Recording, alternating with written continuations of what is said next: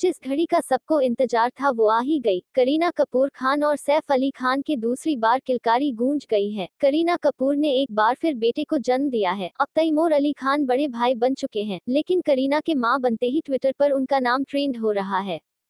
लोग हैशटैग करीना कपूर के साथ एक तस्वीर शेयर कर रहे हैं जिसमें करीना के साथ एक न्यूबोर्न बेबी और सैफ नज़र आ रहे हैं। ट्विटर पर कई लोगों ने इस तस्वीर को इट्स अ बॉय लिखकर शेयर किया है।